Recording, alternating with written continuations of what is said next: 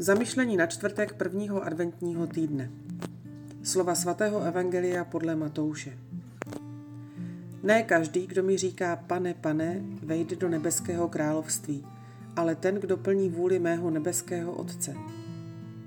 Každý tedy, kdo tato má slova slyší a podle nich jedná, podobá se rozvážnému muži, který si postavil dům na skále.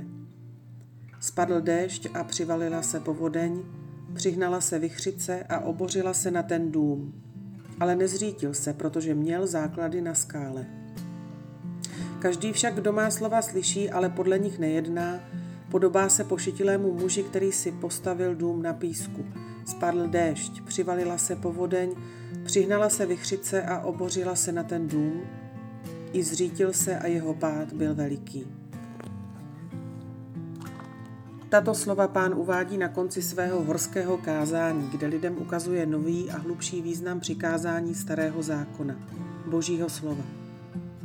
Mluví jako Boží syn a proto nás žádá, abychom dělali to, co vám říkám.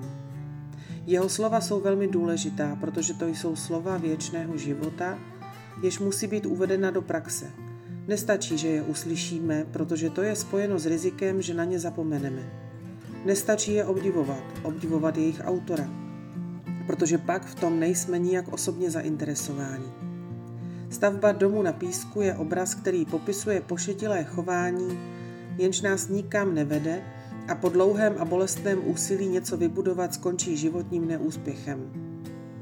Bene curis sed extra viam, řekl svatý Augustin, což bychom mohli přeložit jako běžíte dobře, ale mimo trasu. Jaká obrovská škoda se stane, když všechny zkoušky, bouře a povodně zaplaví náš život, pokud se podobá domu vystavěnému na písku. Pán nás chce naučit, jak postavit pevný základ, kterým naše aktivní snaha jednat podle jeho učení, žít podle něj každý den uprostřed vlastních, malých či velkých problémů, kde on nám umí zodpovídat naše otázky a uklidnit náš strach. Naše každodenní předsevzetí žít podle Kristova učení tedy musí v našem duchovním životě skončit hmatatelnými výsledky, které, přestože nejsou definitivní, nám mohou umožnit dosáhnout radost a pocítit vděčnost v době tmy a noci, tedy v době, kdy zkouškou prochází naše svědomí.